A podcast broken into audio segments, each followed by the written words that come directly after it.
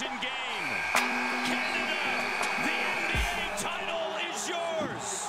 The Toronto Raptors are the 2019 NBA champions. It was the summer of 2020, one year after delivering Canada its first NBA World Championship, when a defining moment of social justice happened. An event that shook the NBA and all of professional sports as we now know it.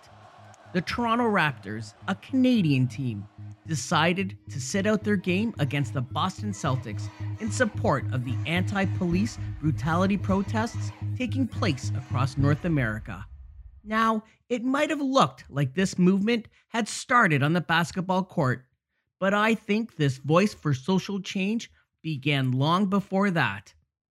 Beyond the locker room, inside the offices of the Raptors organization, because for these players to take a stand on the world's public stage, they had to know that their teammates, their fans, and the entire Maple Leaf sports and entertainment organization had their back.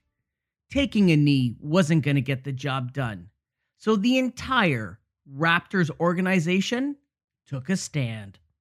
Today, on this episode of Insights at Work, we'll hear firsthand from someone inside the Toronto Raptors organization. It's HR leader who crafted their groundbreaking diversity commitment, the first of its kind for some of North America's most successful professional sports franchises. We're talking about leading corporate change through diversity, equity, and inclusion. And we'll hear all about it from Terry Dennis Davies, Chief People and Inclusion Officer for Maple Leaf Sports and Entertainment, the lady behind the loudest voice in the NBA in its fight for social change. This is Insights at Work. Let's dive in.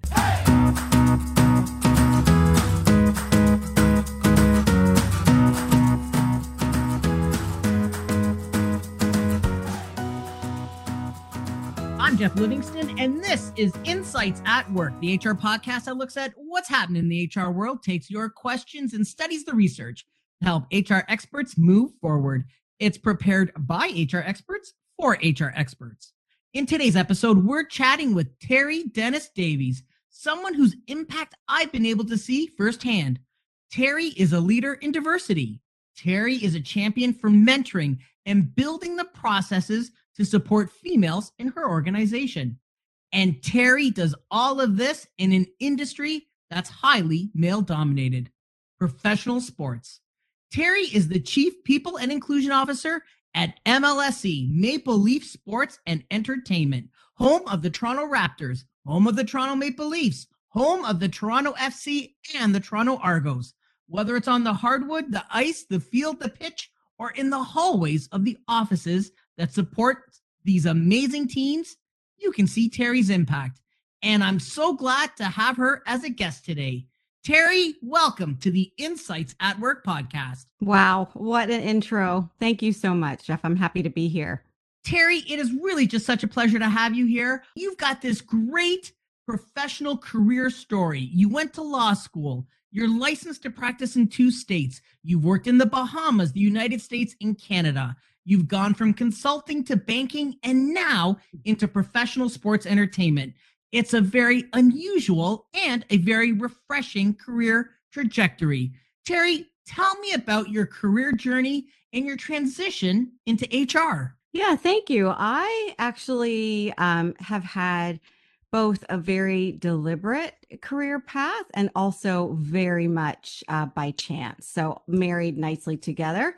Uh, I actually started in hospitality. I started with Hyatt Hotels. I'm I'm from the United States, and uh, like many other college, uh, university students, uh, bartended, waitress uh, to to earn some extra cash, and met some people from Hyatt Hotels.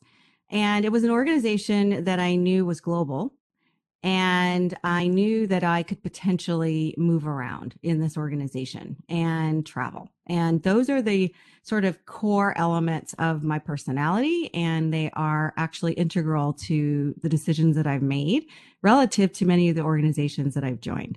So I moved around quite a bit with uh, with Hyatt Hotels, and then at one point, um, you know, really at a at a time that most that looked inward would say, "What are you doing?"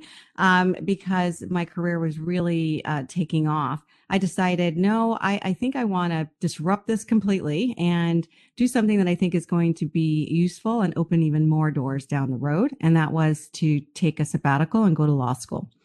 So I, I attended law school for three years. I studied for the bar. I worked in a law firm for a year and quickly discovered that it was not what I wanted to do long term. The partnership track was not appealing to me at that time. Uh, and I thought I could perhaps, you know, get some roles that would marry both uh, legal work and HR. And um, and that actually reminds me that I I need to tell you how I got into HR, and that was with Hyatt Hotels. So moving from bartending into an HR role after talking to a number of HR professionals about what they did, what they liked about what they did, and where they saw some of the skills that and capabilities that they had seen me demonstrate. And so my first job was in the Grand Hyatt, New York. So from there, um, I had the the great opportunity to really move around all of the disciplines in HR with Hyatt because I was mobile and was able to move around, I was able to really take advantage of multiple opportunities. And when I went to law school, I knew that I wanted to continue in the HR field, um, but I wanted the expertise, particularly around labor relations. At the time that I decided to go to law school, I was working in San Francisco. Uh, I was responsible for labor relations and had been through a series of very tough negotiations with our collective bargaining um, units and just use that to say to myself, you could have this expertise and credibility as well. And you can bring that to the table married with your HR experience. And that's why I went to law school. Wow. Now we're peeling back the layers here. What a great introduction into the world of HR. You're such a people person. Now, everyone loves hearing stories about brushes with greatness, and being at the Grand Hyatt, I bet celebrities would cross your path all the time. Terry, do you have a Terry Davies brush with greatness story? Wow, that is a fantastic question that I don't think I've ever been asked, but I have an amazing answer. So um, I was working uh, in Boston, actually at the Hyatt in Cambridge, uh, which was an amazing um, area in the Northeast. And uh, at the bar, I was walking through the hotel lobby, and at the bar was Maya Angelou, and she was having a, a, a cocktail by herself. And I thought to myself, oh my goodness, we are really not supposed to go up to guests and say anything. Um, but I just could not resist this opportunity. So I politely went up and and and asked, um, you know, her if it was okay for me to just spend a minute or so with her. And she was so incredibly gracious. I was overwhelmed, to be honest with you. I, I couldn't believe I was in her presence. She asked me about some of the books that I had from her, and she allowed me to bring in one the next day for her signature, which was just amazing. So I will never, ever forget that day at the Hyatt in uh, Cambridge, Boston. So, wow. We are reading right now. I read to our daughter every night. She's seven years old, and we are reading the Rebel book, and it's all about impactful women in history. And we have read about Maya Angelou. Okay. That's fantastic. Good for you. Great story. So, what is so interesting about your, your your trajectory and what you talk about? You talk about opening doors and you talk about having a really varied skill set. What I think is so neat about HR is that they touch so many parts of the of the organization and the business. As an HR professional, what would you say to those HR professionals out there? What are the skill sets that they should be developing on their own and improving that really would help them open doors to different parts of their their businesses yeah i think uh, hr professionals um, you know typically give very sound very good advice to the rest of the organization and don't often get the chance to collaborate with each other on their own careers and their own career paths and so i think um, curiosity has served me well. I know we talk a lot about being curious, but what I mean by curiosity is really taking the time to understand why something is the way it is. So when decisions are made, you don't always get to understand the behind the scenes conversations, all of the context that may go into it. Um, but when those opportunities are available to you, ask the questions about why. Why do we still continue to do to do the things that we do? I also ask a lot of colleagues what they do, um, what they do day in and day out, because I often I often find that they're working on something that's actually connected to the work that I'm doing. So I am an Oasis lover. We we we called our our sort of employee space an Oasis. Uh, and I love to go in there and just talk to people about what they're working on. And it's not a heavy conversation, but they say, you know, I'm, I'm working on this X project and it's really cool. Um, I, I got a big deadline coming up. And then you're like, wow, I didn't actually know you were doing that. That's very similar to what we were talking about doing.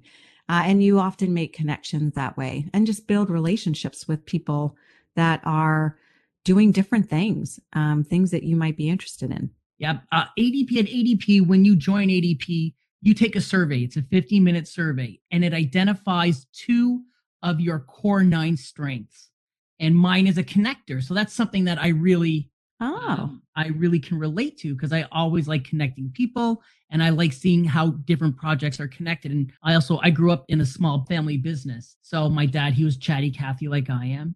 And um and so I'm always really interested what everybody else is working on or what their business is about or when I get to talk to clients, I always want to know everything about their business. So I think your advice which is my favorite piece of advice when I ask our guests is what would you what's the one piece of advice you'd give to a young professional just starting out? And I'll ask you the same question. So you can't give this answer anymore, but okay. your your answer of be curious, that's been my favorite piece of advice that our guests always give usually at the end of the podcast. So yeah, that's really neat. Well, thank you. And and I would consider myself a connector as well. So there you go. That's why we're in this moment together, Jeff. It's probably an HR thing. I think my kids would say that, my teenagers. So you've transitioned from purely uh, from an HR operations role and policy development role into a relatively new and innovative space, and that's diversity, equity, and inclusion. Where did you go to with for guidance in this like really new area? Yeah, you know, so it's really interesting. I um I joined Royal Bank of Canada 14 years ago. And here's another global organization that I've had um, the incredible benefit of moving around into different roles. And because it is, you know, a public bank that's regulated in various jurisdictions, um, you you really can go deep in certain spaces and then you can be more broad. And so I think over that that career with RBC, I was really able to um, gain this experience of understanding the the breadth of a particular issue, meaning I could tackle it from different perspectives. Every job that I've had has had an equity, diversity, and inclusion component to it, whether it's talent management, and succession planning and setting diversity targets for senior leaders to increase representation at those levels, or it is as an HR partner and working with our businesses to help them meet their talent objectives, which include increasing diversity amongst their senior leaders. Or it could even be in a talent um, it, you know, an analytics role where you're analyzing data to understand the demographics of your organization, um, how you can meet the needs of those um, demographics and help people feel more included, more um, like that they belong. And you develop um, various programs that are relevant to those employee segments. And that also um, provided me with a perspective uh, and experience in that space. So when I interviewed for the role at MLSE, it was true that I had not held uh, a dedicated role with that title, but I had touched it in so many very important ways um, from soup to nuts. And I also had accountability for developing uh, reports that would then go to our senior leadership team at the bank as well as our board of directors. So that that broad experience, I think, positioned me uh, quite nicely for this incredible opportunity at MLSE. Data is king, and it sounds like your analytical skill set really sets you apart. Just like revenue and operations figures, HR data probably provides the greatest insight into your biggest asset, people. And luckily, you had the ear of the senior leadership team before becoming one of them yourself, Terry. Now that you're leading HR Matters at MLSE, how do you ensure that your strategy and your vision is seen and felt and, well, embraced by those on the front line? That's right.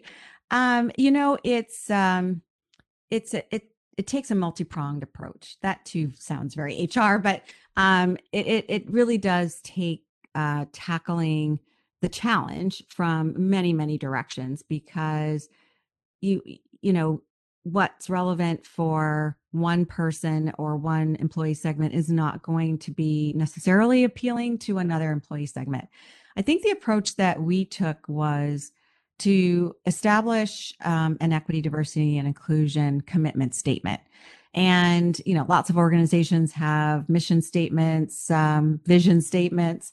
Um, we, you know, we really thought that a simple um, statement around our commitment to equity, diversity, and inclusion would help ground the momentum and the energy that already existed in the organization before I joined and give it a sense of um, purpose. And so we came up with the statement that we our commitment is to eliminate barriers, accelerate development, and ultimately change lives. And we thought that that could scale across the very diverse portfolio at MLSE and that employees could remember it. So when we talk about eliminating barriers, you know, that is something that employees understand. What's getting in the way of you being the best version of yourself at work? And um, and what can we do as an organization to make you feel as comfortable, as productive, and included in in all the things that we do?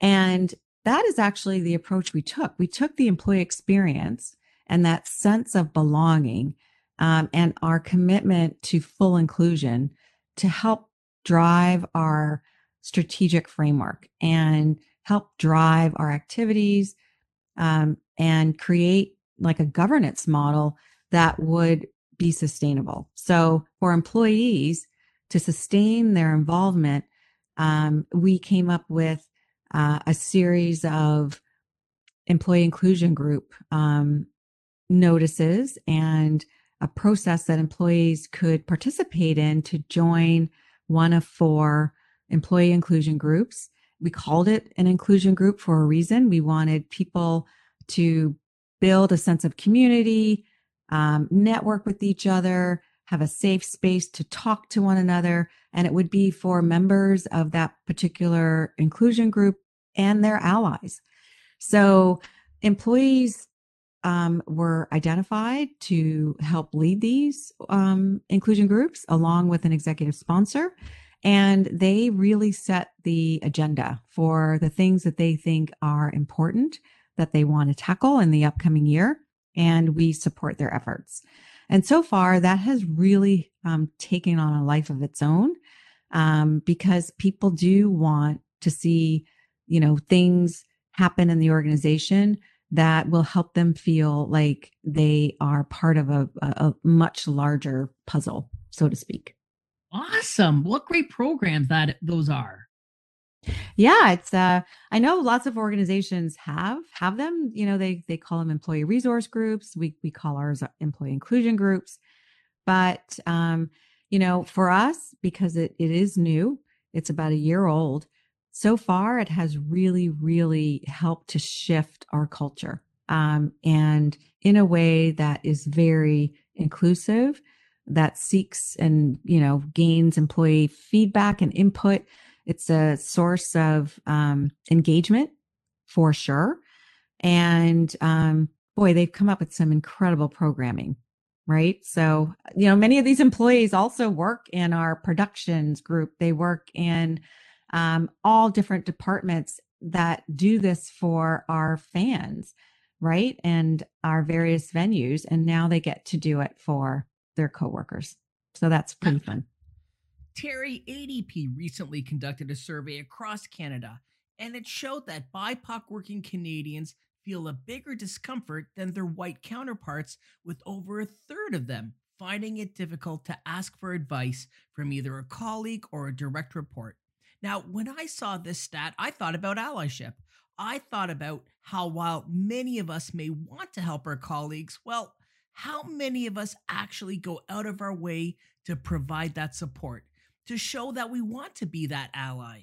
So, Terry, in your career path, how have you accessed allies? How important is allyship to you in the workplace? And were you ever afraid to ask someone to open a door for you? Yeah, you know, I um I've had many um many sponsors and and allies throughout my career because I put myself in very uncomfortable situations. I put myself in um in risky situations meaning that you know when you assume new roles every couple of years you assume a certain level of risk that maybe this role will not um, propel you in the same way, or maybe this role you won't do as well. And that could, you know, in your mind, harm your reputation. Uh, and so, um, you know, I am someone that will ask um, to be included in consideration for various roles. I don't typically sit back and wait for people to ask um, you know, is this something you might be interested in? I often ask, why not me? Right. When I see, um, you know, various moves occurring and it feels as though I haven't been considered.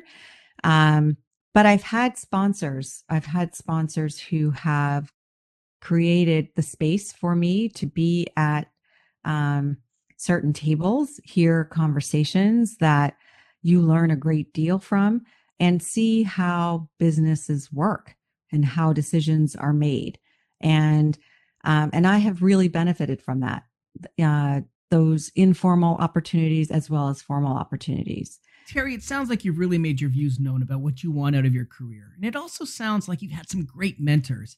What about allies?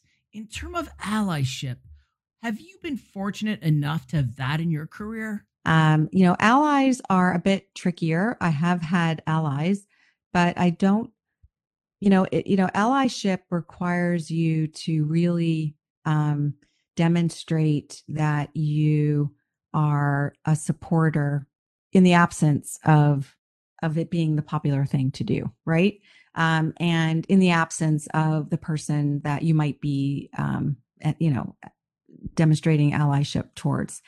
So sometimes that occurs and sometimes it doesn't and it's disappointing um, and so um, you know to really truly be an ally to someone is to listen uh, with empathy and um, and be willing to um, you know interrupt um, you know inappropriate jokes or stereotypes that creep up in our workplace um, and so uh, throughout my career for sure um, I have been the beneficiary of, of both sponsorship and allyship. Terry, when I think about the Toronto Raptors, I still think about how they led the charge in the NBA to increase awareness around the Black Lives Matter movement. And they're still doing it today. When you watch the post game press conferences, you'll see in the background messaging around how Black lives still matter. Yes. Do the other teams feel that way? And do the other MLSE franchises do they look to the Raptors to introduce, you know, like new DEI initiatives or like what's that impact? How's that impact rippled through the rest of the MLSE franchises? Yeah, you know, we are really, really fortunate. Um, the the first four months uh, of my time at MLSE, I had the benefit, and it was it was definitely COVID um, related to have that kind of time with uh, the general managers from each of those teams to sit around and talk about equity, diversity, and inclusion in their organizations. And so, general manager from the Leafs, Toronto Raptors, and so on. And so, TFC and Argos, as well as uh, our executive director from MLSE Foundation, um, who also represented our community center launchpad. Um, we had those individuals around a table uh, for four months, and we talked about what the current state was in their organizations, where they saw challenges, and where they could use help. And, you know, it's the first time that those general managers had ever had that kind of forum to talk to each other about equity, diversity, and inclusion, and uh, and and honestly and transparently. And it was wonderful to see. Uh, and they helped me to craft uh, a framework and that governance model that I referenced earlier. Um, and so, what we've done is at the outset, we've taken the position that we would help to guide the entire organization with enterprise wide initiatives to build awareness, um, help everyone understand our commitment. And as I said, give initiatives and activities that were already underway um, you know a, a framework um, from which to go forward because we didn't want to dilute our effort and our impact we wanted to use our platform thoughtfully and um, and with purpose. And so you know we created sort of these horizontal channels from which we would build a consistent narrative of what mlse is trying to do. And then of course each team has its own personality its own interest uh, in pursuing the same um, commitment towards equity, diversity, and inclusion. And we didn't want to take that secret sauce away from each of, of the teams, but we work very closely. And now we have various mechanisms. We have a cross functional advisory committee that still consists not of the general managers, but representatives from those organizations. You know, the Leafs, as an example, shortly thereafter, um, you know, committed to bringing on, um, as an example, um, you know, individuals that would be part of a leadership development program. And because organizationally at MLSE, we put out a public letter, we put out a diversity statement, and we said, you know, that we're committed to these things. We highlighted our priorities and our priority segments. And our priority segments not at the exclusion of everyone else, but our priority segments were uh, Black and Indigenous. And so at the Leafs, they very early on said, we want to have development programs, bring individuals from Black and Indigenous backgrounds to see how the Leafs organization operates, do a rotation through the organization, and um, serve to fuel either uh, future leadership opportunities at the Leafs or other NHL organizations. And, you know, we have been identified and celebrated, you know, not just in the GTA, but in these professional leagues that we're a part of for the efforts that we're making. So, yes, all of the teams are committed. Um, they all have their own individual who helps to activate their initiatives um, and then stays connected to what we're doing um, at the enterprise level. So, sports and entertainment, it's an industry, it's often filled with young people. How do you and MLSE make it work? How do you keep that strong connection between the different age groups, between the senior leadership team and the millennials?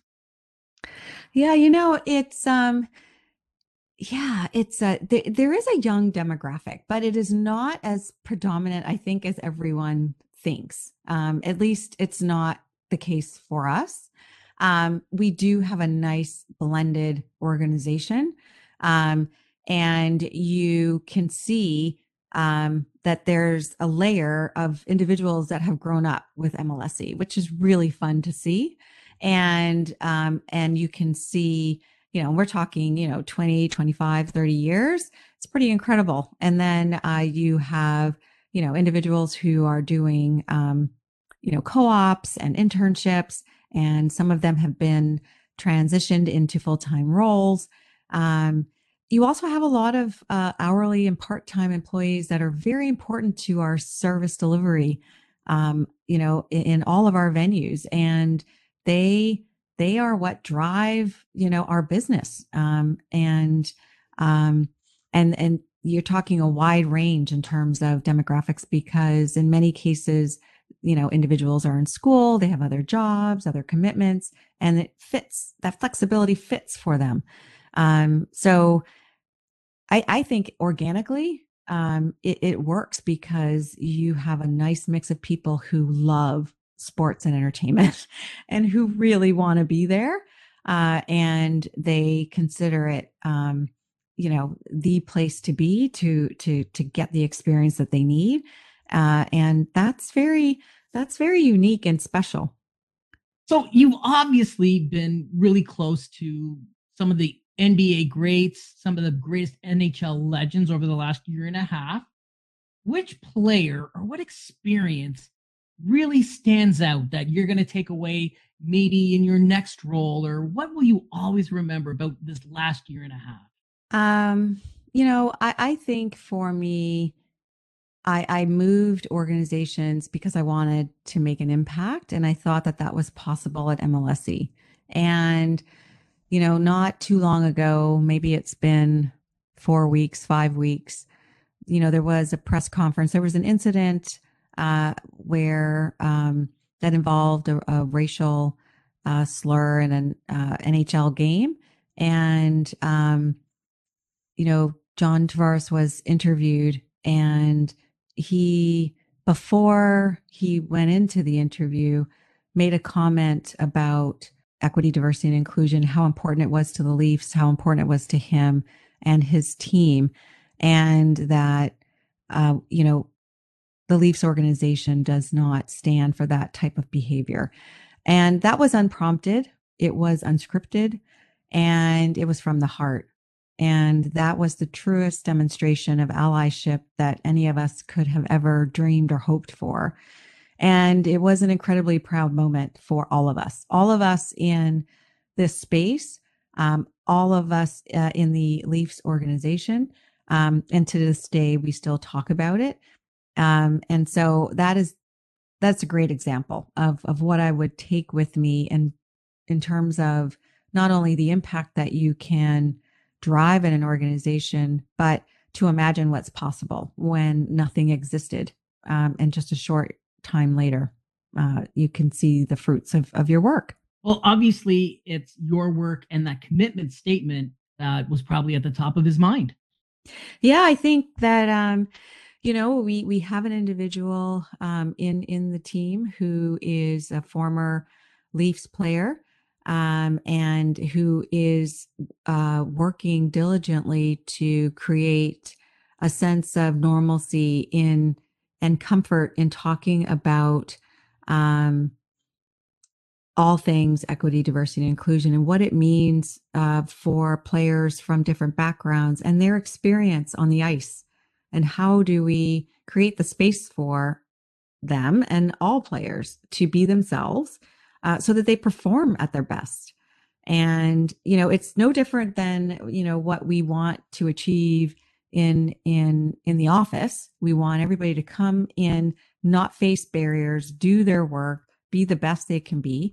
Uh, and the same for players. You don't want them facing um, taunting on the ice. That's distracting um, from from what they do and and how they play. And uh, and it's not it's not right obviously so i think that contributed to his um, being comfortable to to actually um, talk about what what he was feeling. I love hearing how you talk about the players. Do you feel like do you feel this closeness as much to the players as you do to the office, to the team, like inside the office, like in finance and HR and payroll and marketing and communications? Like, do you feel, yeah, like, yes, they might be this, you know, professional athlete, the superstar, but like they're part of my team? I, you know, I think, um, well, first of all, you have a lot of fans that are employees, right? And, um, and they probably believe that, um, if they don't get to see them sort of pass, if their job doesn't entail them having some visual line of sight to the players, they probably believe that they still know them. Um, you know, I have had um, the opportunity to actually present to the Leafs players um, what we were working on. Um, and I thought that's pretty cool. I um, I'm not a uh, a huge sports fan. I wasn't before coming to MLSE, but you know, I will tell you, there's nothing better than watching a game uh, live or or on on the TV and um, and and and knowing that's your team and knowing who the players are. And when we have employee events, sometimes you know the presidents uh, will join us, sometimes the general managers, and sometimes we get a player right? And that's uh, very special to to our employees for sure. Terry is there anything impactful that we haven't talked about today that you want to talk about? Boy you know um the the last thing i think i i would leave with your readers about my own experience and journey because it has been in a few different cultures is to be careful about your assumptions and we know that that is also something we tell all of our businesses and our partners, particularly as HR professionals. We want to minimize bias and protect against assumptions. But we all have biases and we all work with assumptions. And uh, I'll give you just one example of how, you know, even uh, for me, you know, assumptions uh, proved to be wrong. So I moved from the United States to the Bahamas, um, where my husband was from. And I thought this is going to be very different for me uh, as a Black professional going into a country that is ruled, governed, um, all leadership positions held by um, Black Bahamians. And so, um, this this is going to be quite a, a neat experience. And I, I don't even know what to expect. But what i didn't expect is that i was or, or i didn't appreciate is that i was not bahamian. I was from outside of the country um, i was american and um, and so i was met with some resistance and so and some bias on on on on their side and so um, and I wasn't accepted. It took quite a while for me to be accepted, and um, and I, I, didn't really know why. Uh, but that was a very humbling experience for me for different reasons, and um, and so it helped to uh, open up my own sort of um, you know frame of of understanding and listening to people from different backgrounds and enabled me to be able to take on other assignments uh, in my career in Europe and in Asia uh, and enjoy those experiences for what they are and um, and enjoy meeting individuals from different parts of the world uh, for for what they they bring. You know that that is why I, I enjoy this work. We all continue to grow. Um, it it is not um, uh, perfect. We are imperfect people but that is part of why uh, it's a journey. it's a journey, and uh, it can it can feel like it's uh, overwhelming, but there are definitely moments where celebration is warranted and helps give you the energy to keep going. Well, let's hope we celebrate a championship win this year with the Raptors.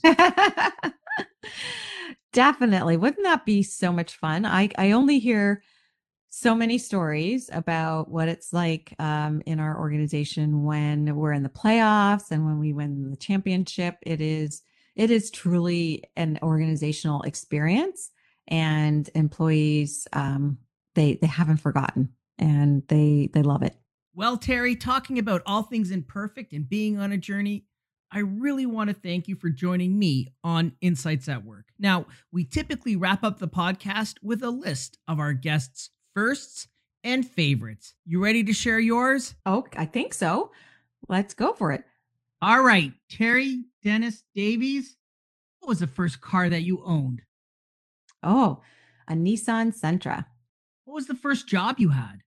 Uh, I worked in a photo studio, a photography studio, as a um, as a telephone um, sales uh, representative.